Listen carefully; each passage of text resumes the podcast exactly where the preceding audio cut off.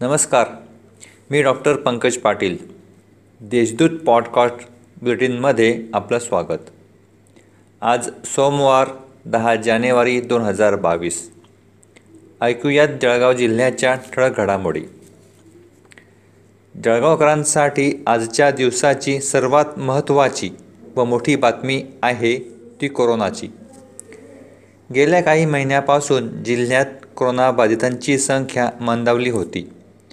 मात्र आठवडाभरापासून जिल्ह्यात कोरोनाबाधितांच्या संख्येत दिवसेंदिवस वाढ होत आहे. रविवारी दिवसभरात कोरोनाच्या एकशे एकोणऐंशी नव्या रुग्णांची नोंद झाल्याने जिल्ह्यात कोरोनाचा विस्फोट झाल्याचे चित्र दिसून येत आहे.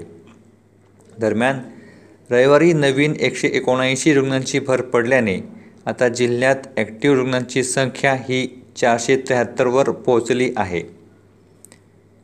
राज्यासह जिल्ह्यात कोरोनाचा नवीन व्हेरियंट ओमिक्रॉन या विषाणूची लागण होणाऱ्या रुग्णांमध्ये वाढ होत आहे. त्यामुळे प्र जिल्हाधिकाऱ्यांनी जिल्ह्यात पुन्हा कडक निर्बंध लागू केले आहे. यामध्ये सकाळी पाच ते रात्री अकरापर्यंत पाचपेक्षा जास्त जणांना एका ठिकाणी गर्दी करण्यास मनाई करण्यात आली आहे. तर अत्यावश्यक सेवा वगळता रात्री अकरा ते सकाळी पाच वाजेपर्यंत संचारबंदी लागू करण्यात आली आहे. तसेच शाळा देखील बंद राहणार आहेत. या आदेशाची अंमलबजावणी दिनांक दहा रोजी रात्री एक वाजेपासून लागू होणार असल्याचे आदेश जिल्हाधिकाऱ्यांनी काढले आहे. जिल्हा सरकारी नोकऱ्यांची सहकारी पतपेढी अर्थात ग स सोसायटीचे संस्थापक अध्यक्ष तथा सहकार गटाचे संस्थापक भीमराव भाऊराव पाटील उर्फ बी बी आबा यांची दिनांक नऊ रोजी सायंकाळी पाच वाजता वृद्धापकाळाने निधन झाले. त्यांची अंत्ययात्रा आज दिनांक दहा रोजी सकाळी दहा वाजता राहत्या घरून निघणार आहे. त्यांच्या पश्चात मुलगा मुलगी सून दोन नातवंडे नाचुना असा परिवार आहे.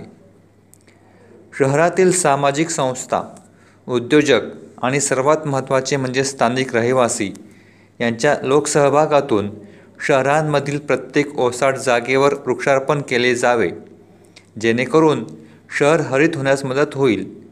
लोकसहभागातून शहराला हरित शहर करूया असे आवाहन जिल्हा पोलीस अधीक्षक डॉक्टर प्रवीण मुंढे यांनी केले.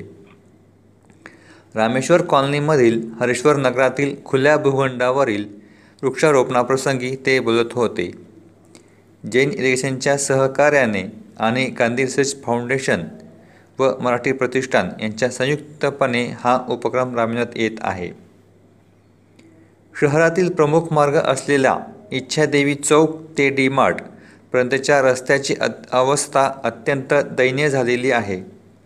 नागरिकांना वाहने चालवताना अनेक अडचणींना सामोरे जावे लागत आहे. या ठिकाणी रस्त्याच्या साईड पट्ट्यांचे काम अपूर्ण असल्याने वाहतुकीची कोंडी देखील होत असते. नागरिकांना अनेक गोष्टींचा त्रास सहन करावा लागत आहे.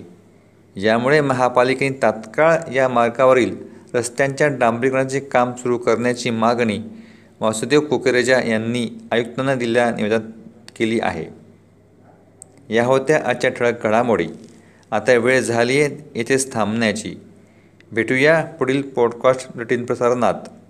तोपर्यंत संक्षिप्त बातम्या आणि त्याच्या घडामोडींसाठी देशदूत डॉट कॉम या संकेतस्थळाला भेट द्या. धन्यवाद.